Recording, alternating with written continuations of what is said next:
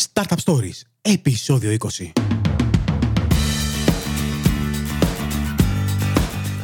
Καλώς ορίσατε στο 20ο επεισόδιο του Startup Stories, το podcast που παρουσιάζει ελληνικές startups και μέσα από τις συνεντεύξεις με τους ιδρυτές τους, αλλά και με ανθρώπους επιχειρηματικού χώρου, θα σας βοηθήσει να πάρετε τις γνώσεις και την έμπνευση που χρειάζεται για να ξεκινήσετε τη δική σας προσπάθεια.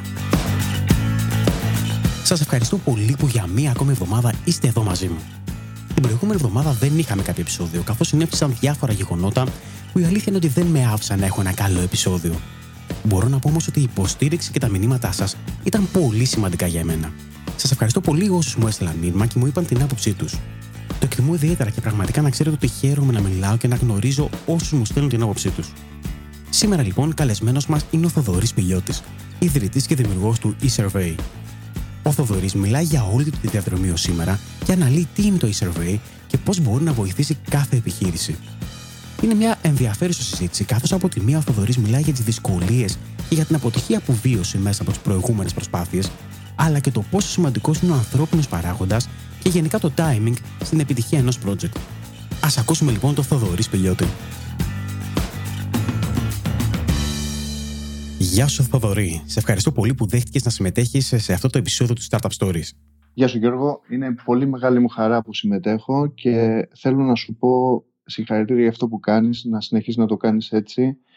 Βοηθάς πάρα πολλούς ανθρώπους και εμπνέεις και εμάς που επιχειρούμε ήδη με τις ιστορίες άλλων ε, επιχειρηματιών που προσπαθήσανε, που ξεκινήσανε, που παλεύουν ακόμα και ανθρώπους οι οποίοι ακόμα θέλουν να κάνουν κάτι και είναι πολύ σημαντικό για όλους μας να προσπαθήσεις να τους δώσεις έτσι ένα, και ένα βήμα αλλά και να ακούσουν ιστορίες κάποιων ανθρώπων ε, και να εμπνευστούν και να επιχειρήσουν. Σε ευχαριστούμε πάρα πολύ για αυτό που κάνεις. Είναι κοινωνικό έργο για μένα. Κοινωνικό έργο δεν ξέρω αν είναι και νομίζω ότι ίσως είναι χαρακτηρισμός που δεν νομίζω ότι αξίζω. Σε ευχαριστώ όμως πραγματικά για τα καλά σου λόγια. Για το λόγο αυτό, άλλωστε δημιουργήθηκε το Startup Stories και πραγματικά χαίρομαι αν μέσα από τα επεισόδια αυτά κάποιοι έχουν βοηθηθεί ή γενικά έχουν πάρει την όθηση που χρειάζεται για να ξεκινήσουν κάτι δικό τους. Όχι, είναι, το, απαιτεί, το απαιτεί η εποχή να κάνουμε τέτοια πράγματα. Είναι η εποχή που ο ένας βοηθάει τον άλλον. Είναι η εποχή των ανθρωπίνων σχέσεων. Είναι η εποχή στην οποία ο ένας βοηθάει τον άλλον και ο ένας δίνει το χέρι στον άλλο να πάμε μπροστά και όχι να γίνει τροχοπέδι.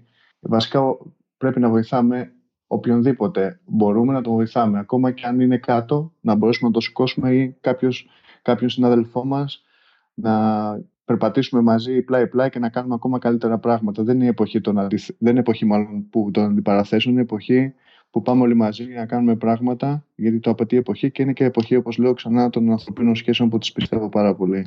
Να πούμε λοιπόν ότι είσαι ο ιδρυτής και εμπνευστής του e-survey για το οποίο και θα μιλήσουμε αργότερα. Σωστά, σωστά. Ναι. Είμαι ο ιδρυτής και εμπνευστής του eSurvey και πρόσφατα ε, που είναι η εταιρεία και πρόσφατα λανσάραμε και ένα καινούργιο προϊόν που λέγεται eStaff που έχει να κάνει σχέση με τη διαχείριση και ταυτοποίηση του προσωπικού.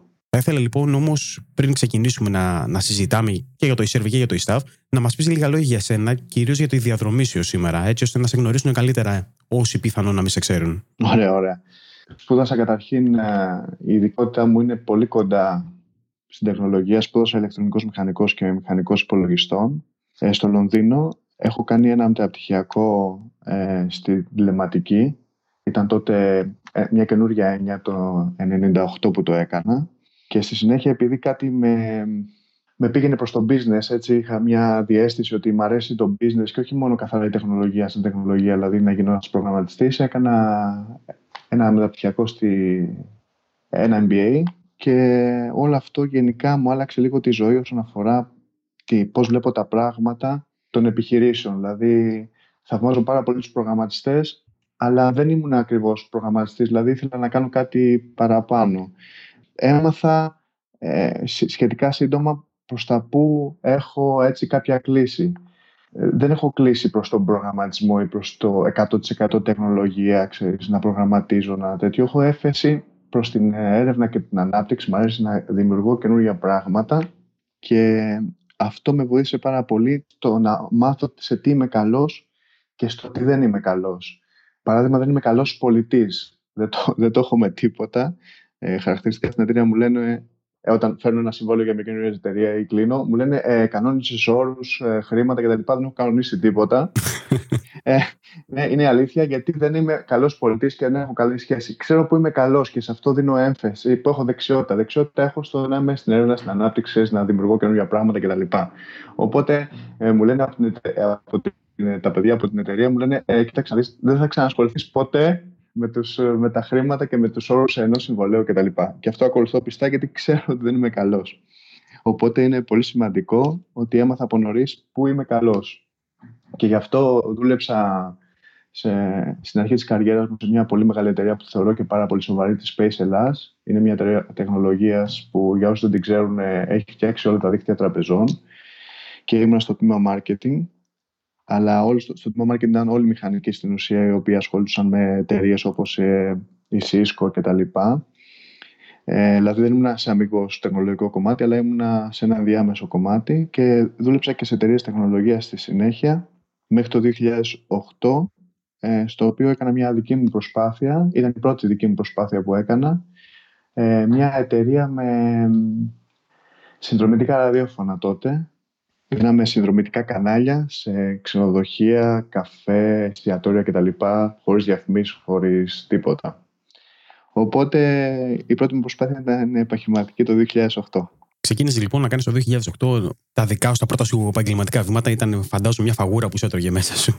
Με έτρωγε πάρα πολύ ναι, και γι' αυτό παρατήθηκα από την, ε, από την εταιρεία που, την οποία δουλεύα, μεγάλη πολυεθνική εταιρεία. Ε, παρατήθηκα και σε αρκετά καλή θέση.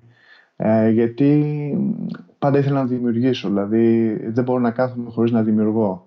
Ε, βέβαια αυτό, ξέρεις, έχει και δεν είναι πάντα καλό γιατί ό,τι κάνεις δεν είναι επιτυχημένο. Οπότε εγώ έφεγα, έφαγα από νωρίς ένα ωραίο χαστούκι έτσι και τα παράτησα όλα και λέω θα φτιάξω συνδρομητικά ραδιόφωνα. Ε, μου άρεσε πάρα πολύ και έχει αξία να σου πω πώς ξεκίνησε όλο αυτό. Έτσι. Είχα πάει σε ένα, θυμάμαι, σε ένα καφέ στην Κηφισιά και έπαιζε μια ε, αλσίδα και έπαιζε μια μουσική η οποία ήταν λίγο μπαβούρα έτσι και τα λοιπά. Και γυρνάω σπίτι και λέω γιατί να μην φτιάξουμε ε, ε, κάποια μουσική που να παίζει σε όλα τα καφέ, σε όλες τις αλυσίδες και τα λοιπά.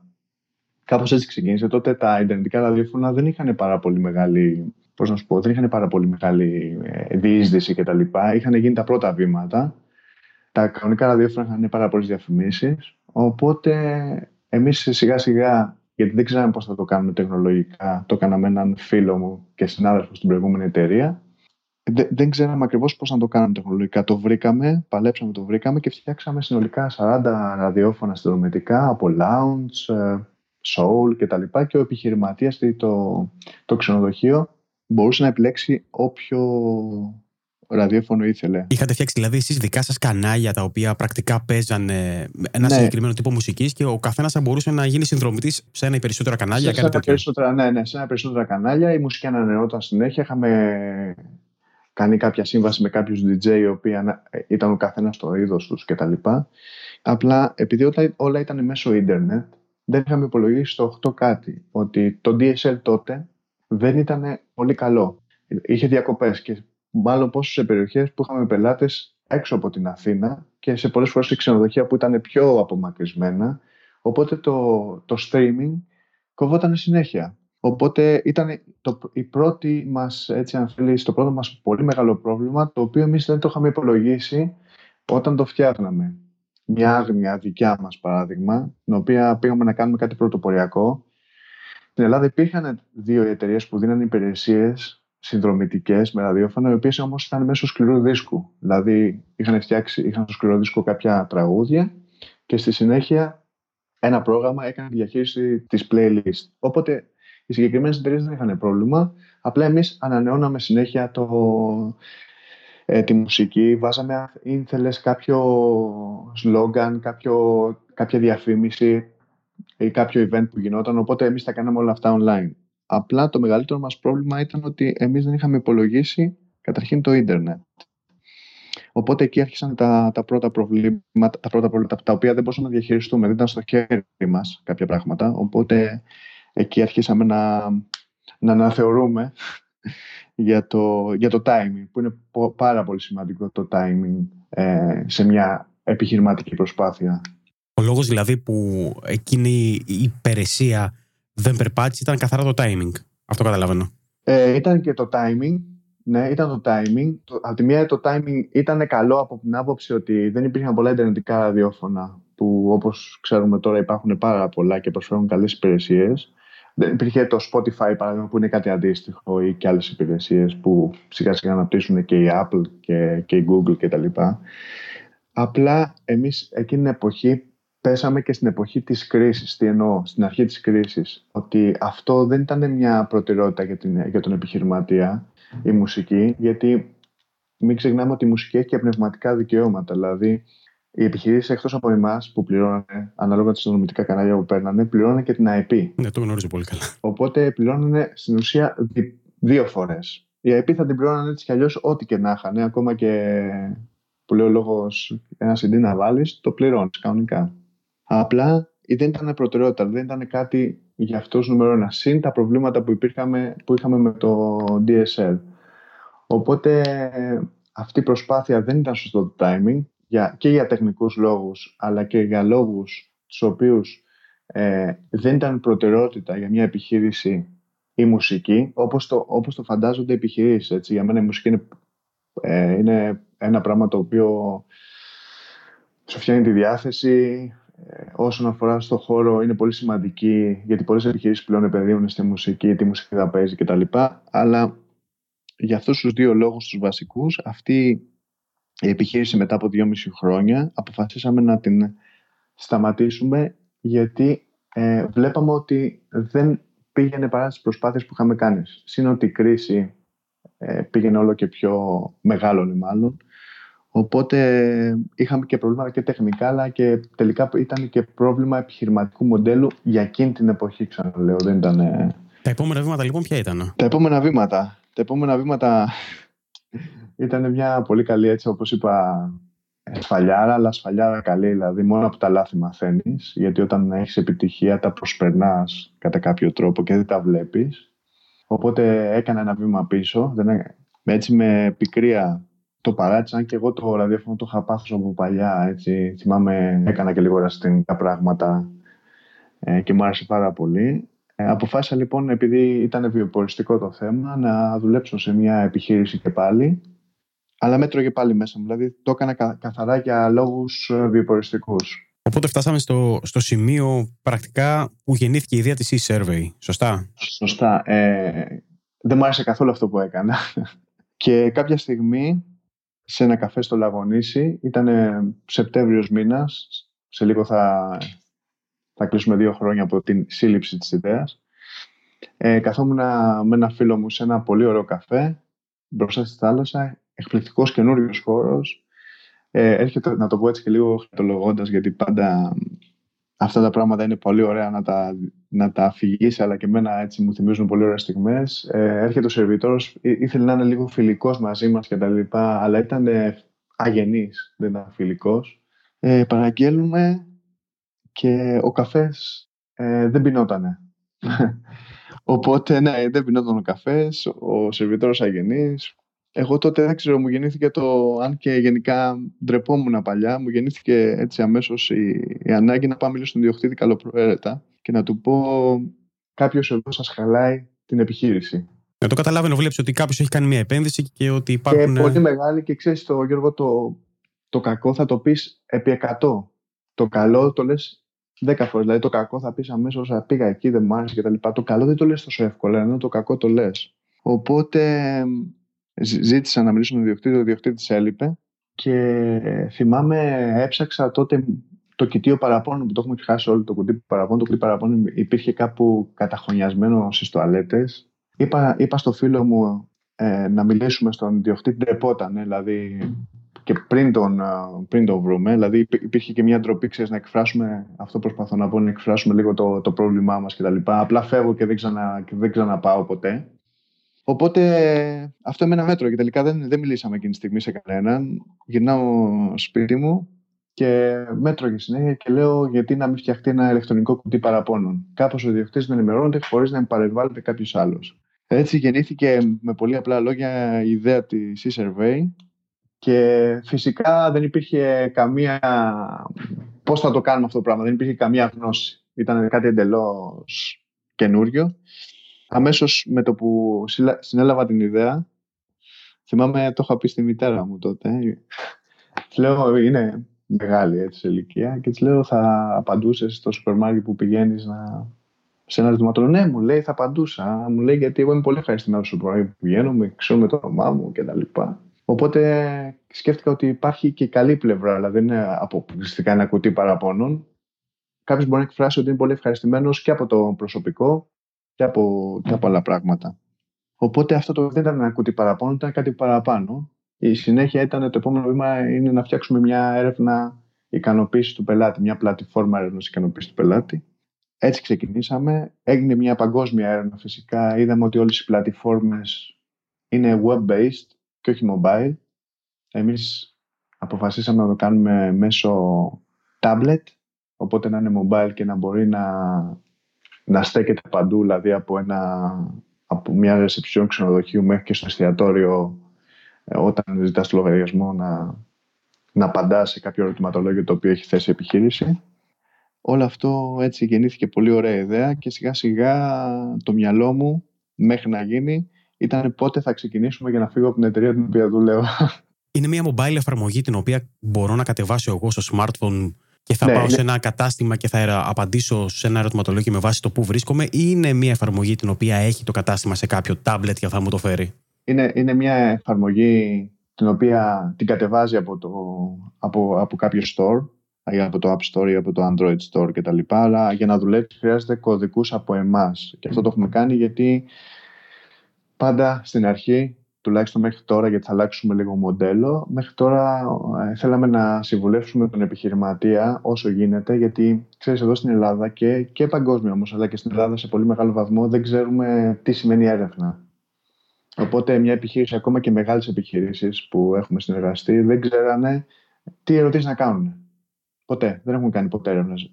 Οπότε θέλαμε να είμαστε πιο κοντά στην αρχή στις επιχειρήσεις για να μπορέσουμε να δούμε και τα προβλήματά τους, όπως θα να βελτιωθούμε εμείς. Εμείς, για μας, το βασικό όταν ξεκινήσαμε είναι η χρηστικότητα και η απλότητα. Δηλαδή να φτιάξουμε κάτι το οποίο είναι χρηστικό για τον άλλον και μόνο χρηστικό. Οπότε η στη ρεσεψιόν είναι, είναι πολλοί το, το βάζουν όταν ο, περιμένει ο, ο επισκέπτης ενός καταστήματος ε, σε κάποιο σημείο που είναι εμφανές και κάνουν διάφορες ερωτήσεις. Δηλαδή θέλω να πω αν για παράδειγμα αν πάρουμε ένα καφέ έτσι να το πω πολύ απλά αν σας άρεσε ο καφές, αν το έχετε επισκεφτεί το καφέ πρώτη φορά ή αν είστε τακτικός, αν θέλετε να δώσετε το email σας, αν το προσωπικό ήταν χαμογελαστό κτλ. Οπότε είναι το περιβάλλον στο tablet είναι πάρα πολύ απλό και ο επιχειρηματίας σε πραγματικό χρόνο παίρνει ακόμα και από το κινητό του ε, mobile, παίρνει τις απαντήσεις σε πραγματικό χρόνο με γραφήματα, με ποσοστά κτλ. Και, και βλέπει καθημερινά τι πάει καλά, τι δεν πάει καλά και βέβαια μια λυσίδα μια λυσίδα καταστημάτων βλέπει ανακατάστημα το τι γίνεται και μπορεί να κάνει συγκρίσεις. Οπότε μπορεί να, μπορεί να χρησιμοποιηθεί παντού η πλατφόρμα, όπως σε ένα εστιατόριο όταν ζητάμε το λογαριασμό, ο σερβιτόρος το δίνει στο τραπέζι, ε, σε σταθερά σημεία όπως που έχουμε στήσει κάποια κιόσκια σε εμπορικά κέντρα και το εμπορικό κέντρο ρωτάει κάποια πράγματα, έρευνες στο δρόμο, γιατί αυτή η πλατφόρμα επειδή είναι μέσω εφαρμογής, δουλεύει και offline, δεν χρειάζεται ίντερνετ δηλαδή. Όταν βρίσκει ίντερνετ ε, το, το tablet, ανεβαίνουν όλα στο server μας, οπότε έχει αυτό το πλεονέκτημα να δουλεύει και offline. Αλλά έχουν γίνει και περιπτώσεις μεγάλων εταιριών, οι οποία τα tablet έχουν 3G και παίρνουν τα αποτελέσματα σε ζωντανό χρόνο από το, από το δρόμο. Οπότε έχει πολλ, πολλές εφαρμογές και κάθε μέρα ανακαλύπτουμε και καινούργιες, γιατί ο καθένας έχει τις δικές του ανάγκες. Γι' αυτό είμαστε και πάρα πολύ κοντά στους επιχειρηματίες και προσπαθούμε να τους, ε, να τους πούμε και τι ερωτηματολόγια να κάνουμε με βάση την επιχείρησή τους, με βάση την εμπειρία τώρα. Γιατί έχουμε αποκτήσει κάποια εμπειρία και ο κάθε κλάδος έχει διαφορετικές απαιτήσεις. Άλλα τα ξενοδοχεία, άλλα τα εστιατόρια, άλλα τα γυμναστήρια, άλλα τα retail stores. Οπότε προσπαθούμε να είμαστε πάρα πολύ κοντά στο, στον επιχειρηματία και να βοηθάμε. Την εφαρμογή την έφτιαξες εσύ ή υπήρχε κάποιος άλλος μέλος της ομάδας που ασχολήθηκε με αυτό; Όχι, δεν την έφτιαξα εγώ. Εγώ, όπως σου είπα, δεν είμαι προγραμματιστής. Ε, ξέρω κάποια πράγματα, καταλαβαίνω πάρα πολλά. Την έφτιαξαν ε, δύο άνθρωποι οι οποίοι ήταν ε, εξειδικευμένοι. Κάποιος είχε φτιάξει ε, το κομμάτι της εφαρμογής, σαν εφαρμογή σε Android Store στην αρχή, σε Android πλατφόρμα ε, και στη συνέχεια κάποιος άλλος έφτιαξε από πίσω όλα τα στατιστικά, τη βάση δεδομένων κτλ. Εγώ απλά ε, καταλαβαίνω το τι γίνεται, απλά δεν μπορώ να προγραμματίσω. Και από τη στιγμή λοιπόν που παίρνεις την, ε, την απόφαση να, να φτιάξεις αυτή την εταιρεία, με τι κεφάλαιο ξεκίνησες; Α, ξεκίνησα με τίποτα στην ουσία. Ε, ξεκίνησα ε, το μόνο κεφάλαιο που είχα και το λέω έτσι μεταφορικά αλλά είναι αλήθεια ήταν το πάθος μου για τη δημιουργικότητα. Τα λεφτά ήταν ελάχιστα και με βοηθήσανε γι' αυτό λέω στις ανθρώπινες σχέσεις κάποιοι άνθρωποι, οι προγραμματιστές πιστέψαν στην ιδέα ε, πάρα πολύ και ίσως και στο πάθος μου τους μετέδωσα και στην υλοποίηση και τα χρήματα ήταν ελάχιστα και θα σου πω ότι και τα, τους τα έδινα και λίγα λίγα γιατί δεν είχα χρήματα να τους τα δώσω τότε. Και απλά ε, πιστέψανε πάρα πολύ στην, στην ιδέα σαν ιδέα. Μετά από πόσο διάστημα ξεκινήσατε να βγάζετε χρήματα; Κοίτα, η πλατφόρμα μετά από τη στιγμή της, ε, όταν το ξεκινήσαμε πήρε ένα εξάμεινο περίπου να βγει στον αέρα και μετά είχαμε την ευκαιρία μετά από ένα, ε, ε, γι' αυτό λέω πολλές φορές το timing, μετά από ένα περίπου τρίμηνο να γίνει γνωστή μέσα από το, από το success story, από το business story, συγγνώμη, του πρώτου θέματος. Έκανε ένα ολοσέλιδο αφιέρωμα και πήρε κάποια ε, δημοσιότητα η πλατφόρμα. Βέβαια, εκτός από τη δημοσιότητα που είναι πολύ σημαντική, η πλατφόρμα εμείς την είχαμε τεστάρει, δηλαδή πηγαίναμε σε επιχειρήσεις και δείχναμε τα beta versions. Οπότε είχαμε δει ότι ήταν κάτι πολύ καινούριο, αλλά ήταν κάτι ενδιαφέρον για τους επιχειρηματίες, γιατί ήταν κάτι καινούριο. Οι περισσότερες επιχειρήσεις, ξαναλέω, δεν έχουν κάνει ποτέ έρευνα. Η έρευνα μέχρι τώρα επίσης είναι πολύ ακριβή. Ένα πολύ ακριβό πράγμα. Εμείς το δώσαμε σε πολύ χαμηλότερες τιμές. Ε, Επίσης, το δώσαμε σε πραγματικό χρόνο, γιατί όταν κάνει κάποιος έρευνας, χρειάζεται data entry, να βγουν τα αποτελέσματα κτλ. Εμείς τα δώσαμε όλα αυτά σε πραγματικό χρόνο. Οπότε είχαμε δει ότι τα, τα δείγματα είναι πολύ θετικά και βγάλαμε χρήματα από τον πρώτο μήνα. Αμέσως. Δηλαδή είχαμε πελάτες, είχαμε πελάτες αμέσως και μεγάλους πελάτες. Δηλαδή το εμπορικό κέντρο Avenue, το Hondo, τα ακόμα τα ξενοδοχεία. Είχαμε πελάτες, μεγάλους πελάτες. Αυτό είναι μέσα στο πρώτο πεντάμινο, δεν κάνω λάθος, τετράμινο όλα αυτοί. Είναι όντω μεγάλοι πελάτες. Εσείς πώς βγάζετε χρήματα, ποιο είναι το business model σας, Εμείς το business model αυτή τη στιγμή θα κάνουμε κάποια αλλαγή, ε, γιατί εδώ και αρκετό καιρό έχουμε βγει στο εξωτερικό. Το business model μας εκείνη την εποχή αλλά συνεχίζει, αλλά αλλάζει αυτή τη στιγμή, είναι ότι εμείς δίνουμε την πλατφόρμα για τις έρευνες. Δηλαδή, εμείς, αν το πω έτσι, απλά πουλάμε υπηρεσίες με βάση αν κάποια επιχείρηση θέλει να κάνει μια έρευνα αγοράς, εμείς δεν έχουμε περιορισμούς πώς θα την κάνει, θα την κάνει. Εμείς δίνουμε την πλατφόρμα για χρήση. Οπότε από εκεί είναι μια συνδρομητική υπηρεσία την οποία ε, μας λένε για πόσα ερωτηματολόγια θέλουν, για πόσα σημεία, οπότε υπάρχει ένα κοστολόγιο για αυτά. Η μεταστροφή μας τώρα θα γίνει σε υπηρεσίες πιο ανοιχτές για όλο τον κόσμο, ε, γιατί ε, αυτή τη στιγμή πιστεύουμε ότι έχουμε τεχνογνωσία, ε, είδαμε που χωλαίνει η πλατφόρμα, βελτιωθήκαμε αρκετά και θα κάνουμε υπηρεσίες SaaS, με οποία ο άλλος μπορεί να ανοίξει account free ε, και αν θέλει με το μήνα πλέον σε όλο τον κόσμο και μέσω πιστοτικής κάρτας να κάνει ερωτηματολόγια σε όποιο σημείο του πλανήτη θέλει, γιατί η πλατφόρμα είναι πολύγλωση, δεν έχει κάποιο πρόβλημα. Πρακτικά δηλαδή φτιάξατε ένα MVP προϊόν, το δοκιμάσατε εδώ πέρα και τώρα φέρετε να κάνετε μια επέκταση σε, σε ολόκληρο τον κόσμο υιοθετώντας ένα freemium μοντέλο. Ναι, ναι. Ένα freemium μοντέλο. Βέβαια έχουμε κάνει εγκαταστάσεις στο εξωτερικό γιατί θέλουμε να δούμε πρώτα οι αγορές τι ζητάνε. Έχουμε κάνει εγκαταστάσεις στην Αμερική και στην Τουρκία και σύντομα ελπίζω να κάνουμε εγκαταστάσεις και στην Αγγλία. Ακόμα και στην Αμερική που υπάρχουν κάποιες mobile πλατφόρμες, αλλά ξαναλέω, οι πολύ μεγάλες είναι προς το παρόν, έτσι, γιατί τα πράγματα αλλάζουν, είναι, είναι web-based. Οπότε θα κάνουμε ένα free μοντέλο, αλλά θέλουμε πρώτα να δούμε τι, τι ζητάει η αγορά. Γι' αυτό μας είδες και την αλλάξαμε, γιατί έχουμε τεχνογνωσία πλέον σε διάφορα στάδια. Έχουμε στη δημιουργία ερωτηματολογίου, στην, ε, στην πλατφόρμα, στα αποτελέσματα. Πολλές επιχειρήσεις δεν ξέρουν να αποδικοποιήσουν τα αποτελέσματα, είναι και πάρα πολύ απλά. Οπότε τους βοηθάμε αυτή τη στιγμή σαν και συμβουλευτικέ υπηρεσίες, χωρίς όμως να είμαστε εταιρεία συμβουλευτικών υπηρεσιών. Έτσι. Το κάνουμε και για μας. Αλλά και να βοηθήσουμε τους πελάτες μας, να γίνει κάτι πολύ χρηστικό. Οπότε τώρα που έχουμε όλη αυτή την τεχνογνωσία, έχουμε μαζέψει την τεχνογνωσία, είμαστε έτοιμοι και σε λίγο καιρό να φτιάξουμε ένα freemium μοντέλο, το οποίο να είναι προσαρμοσμένο ε, στις αγορές του εξωτερικού περισσότερο παρά στη δικιά μας. Και η δικιά μας εδώ πέρα είναι, θέλει ο επιχειρηματίας ακόμα την προσωπική επαφή. Μου είπες, ε, επεκταθήκατε στις Ηνωμένες Πολιτείες και στην Τουρκία. Είναι δύο τελείως διαφορετικές ε, αγορές. Ναι. Καταλαβαίνω ναι. ότι η Τουρκία είναι γείτονας χώρα και είναι πολύ εύκολο να πας. Στις Ηνωμένες Πολιτείες πώς πήγατε, Δηλαδή ήταν στόχος να πάτε εκεί ή έτυχε; Όχι, ε, έτυχε. Έτυχε στην, στην Αμερική. Είναι τελείως δύο διαφορετικές αγορές. Ε, στην Αμερική το είδε κάποιος ε, μεγάλος μάνατζερ από μια εταιρεία που, κάνει, που έχει συνευλιακούς χώρους σε όλη την Αμερική. Το είχε δει, είχε δει την εγκατάσταση ε, σε, είχε έρθει στην Ελλάδα και είχε δει την εγκατάσταση σε, σε ένα εμπορικό κέντρο που, είχαμε, που έχουμε κάνει ε, και ήρθε σε επαφή μαζί μας και του άρεσε πολύ, πάρα πολύ ιδέα. Η εταιρεία συγκεκριμένη χρησιμοποιεί, όταν κάνει κάποια events, χρησιμοποιεί ε, την πλατφόρμα στην είσοδο, ρωτάει διάφορα πράγματα, στα εστιατόρια που έχει, είναι, χρησιμοποιεί για διάφορους χώρους.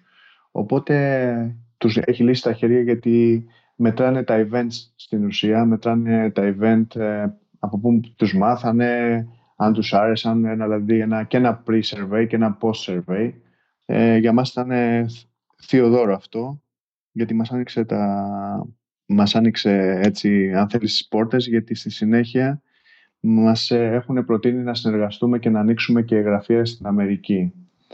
Οπότε για μας ήταν ό,τι καλύτερο και ίσως αυτό που είπα και το timing ήταν το κατάλληλο ώστε να, να βγούμε έξω και να μπορέσουμε πιο γρήγορα να αναπτυχθούμε. Η αγορά της Τουρκίας είναι τελείως διαφορετικό πράγμα. Είναι μια πολύ αναπτυσσόμενη αγορά, πάρα πολύ αναπτυσσόμενη. Ε, μπήκαμε στο ξενοδοχειακό κλάδο, έχουμε κάνει εγκαταστάσεις σε ξενοδοχεία. Διψάνε, αν θέλεις, εντός εισαγωγικών για πράγματα καινούρια, γιατί προσπαθούν να προσφέρουν όσο γίνεται ψηλότερες υπηρεσίες Οπότε ήταν για αυτούς ε, πολύ καλό και τώρα έχουμε επαφές για, να, για πολύ μεγάλες αλυσίες της Τουρκίας να κάνουμε εγκαταστάσεις. Απλά είναι δύο διαφορετικές αγορές με διαφορετικά... Η μία είναι, πολύ, είναι αυτή τη στιγμή αναπτυσσόμενη.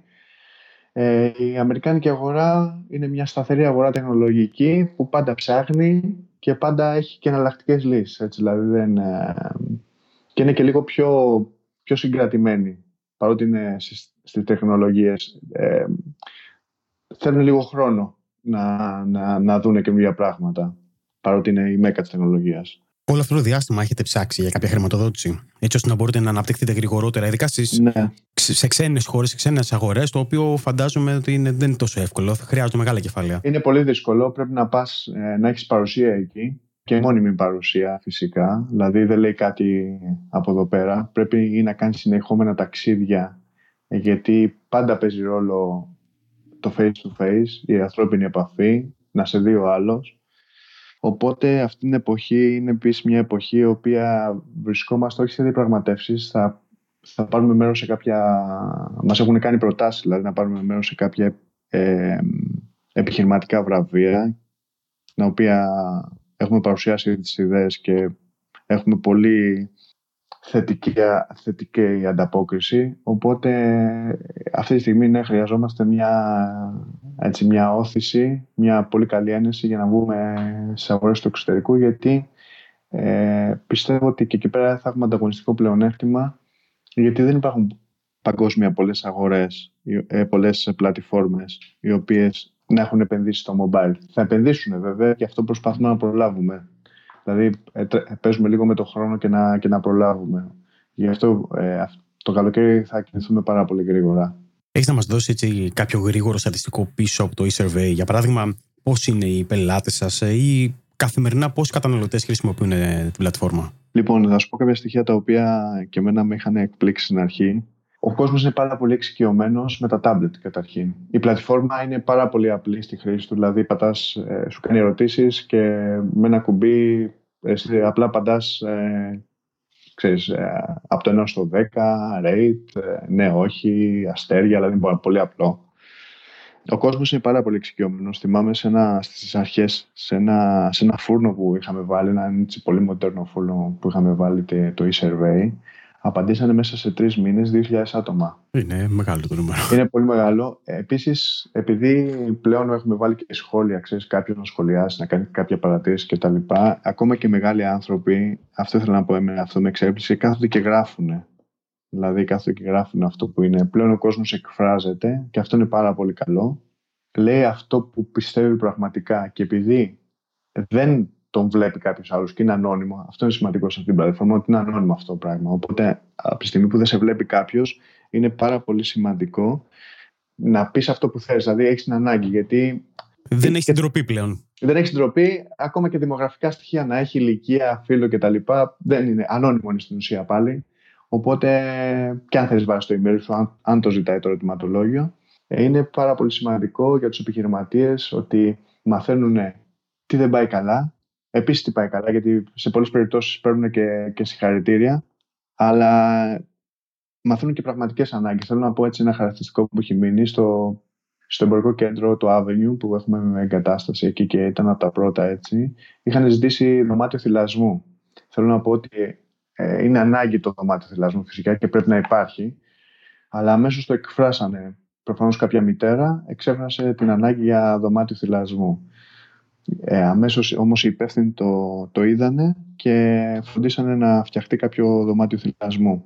Όλα αυτά τα βλέπουν αμέσως, γίνονται σε πραγματικό χρόνο, τα, τα βλέπουν αμέσως και έχουν κάνει και πάρα πολλές αλλαγές στα ερωτηματολόγια. Δηλαδή, όταν βλέπεις ότι κάτι δεν πάει καλά και έχεις πρόβλημα σε ένα συγκεκριμένο σημείο, προσπαθείς να εστιάσεις σε αυτό το σημείο και να πάρεις ακόμα περισσότερες πληροφορίες.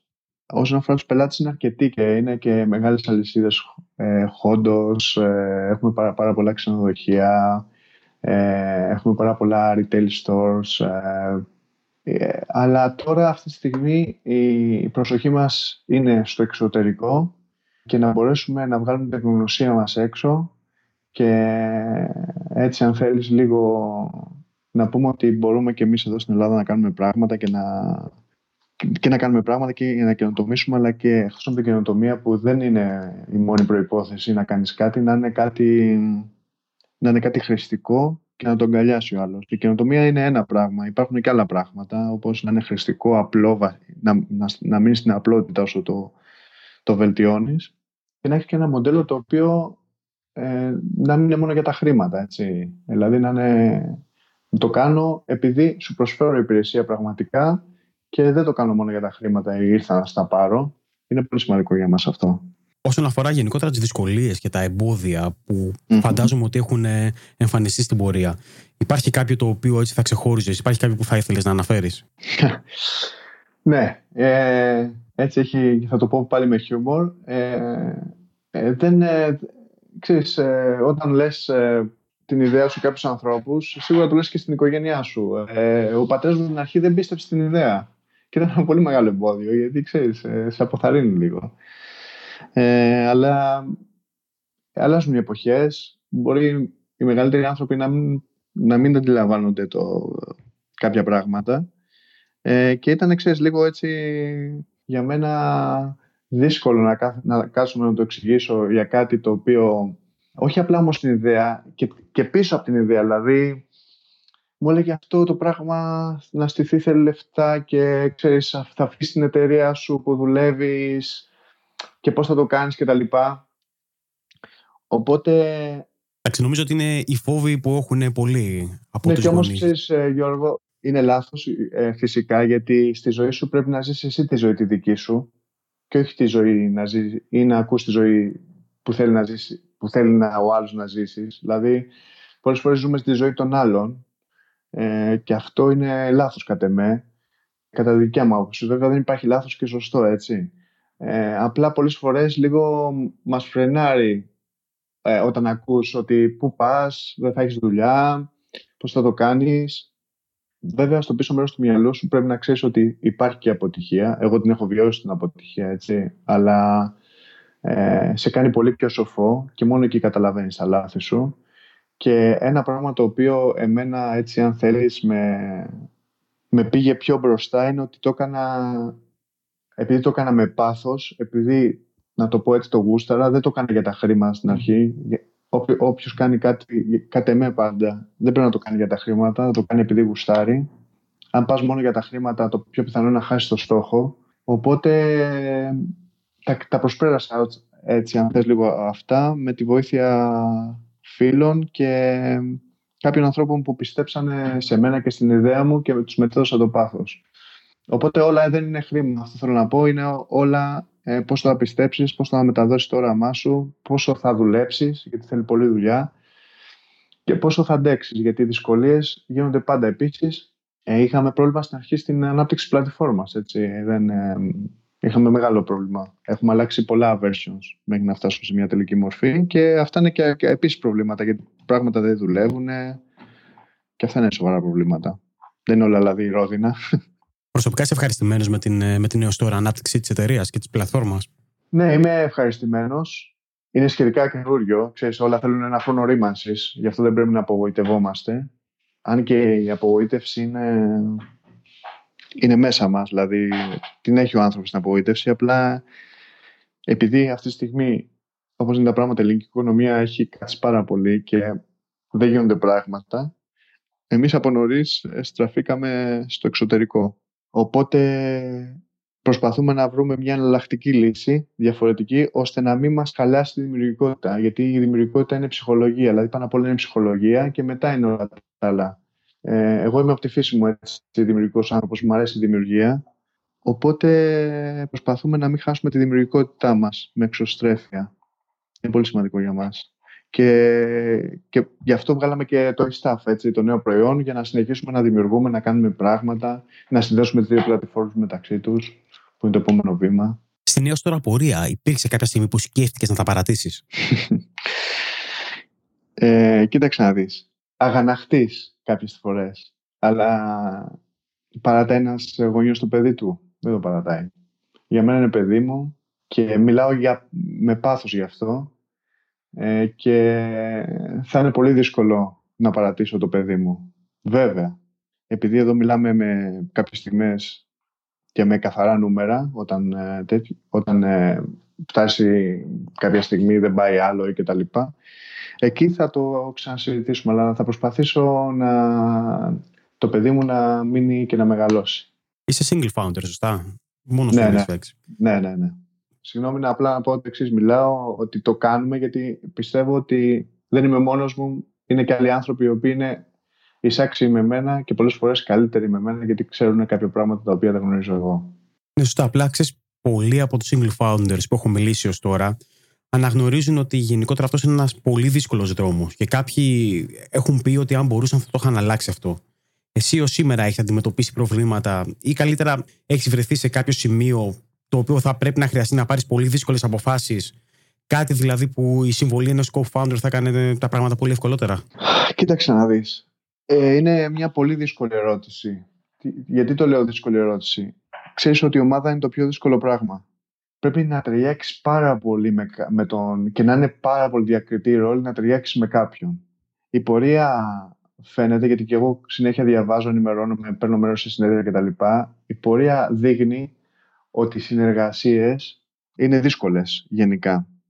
Εγώ αυτό που προσπαθώ κάθε φορά να κάνω είναι ε, να έχω μια πολύ καλή ομάδα. Βέβαια, όλο αυτό έχει πολλές φορές προβλήματα. Έτσι. Ε, θα σου έλεγα ότι μέχρι στιγμής εγώ θέλω να συνεχίσω να είμαι κατά κάποιο τρόπο μόνος μου γιατί όχι για λόγους ότι δεν θέλω να μεταδώσω την, ε, την εικόνα, δεν θέλω να μεταδώσω την τεχνογνωσία ή, ή δεν έχω πρόβλημα να μοιραστώ την εταιρεία. Κανένα πρόβλημα. Δεν το λέω από άποψη χρημάτων, αλλά θέλω το όραμά μου να συνεχίσει να, να, να παίρνει σάρκα και οστά και αν μπορώ να έχω μια καλύτερη διαχείριση. Γιατί όταν είναι πολύ επάνω στο καράβι και ειδικά τρία-τέσσερα άτομα που είναι partners, ξέρεις υπάρχει, υπάρχει πολύ μεγάλο πρόβλημα, υπάρχει διάσταση σε απόψε σε πάρα πολλές περιπτώσεις και λίγο χάνεται, χάνεται ο στόχος. Βέβαια, όταν είσαι τρία-τέσσερα άτομα λειτουργεί πολύ διαφορετικά, πιο γρήγορα. Τώρα είναι πολύ λεπτή γραμμή το πιο γρήγορα με το πιο στοχευμένο.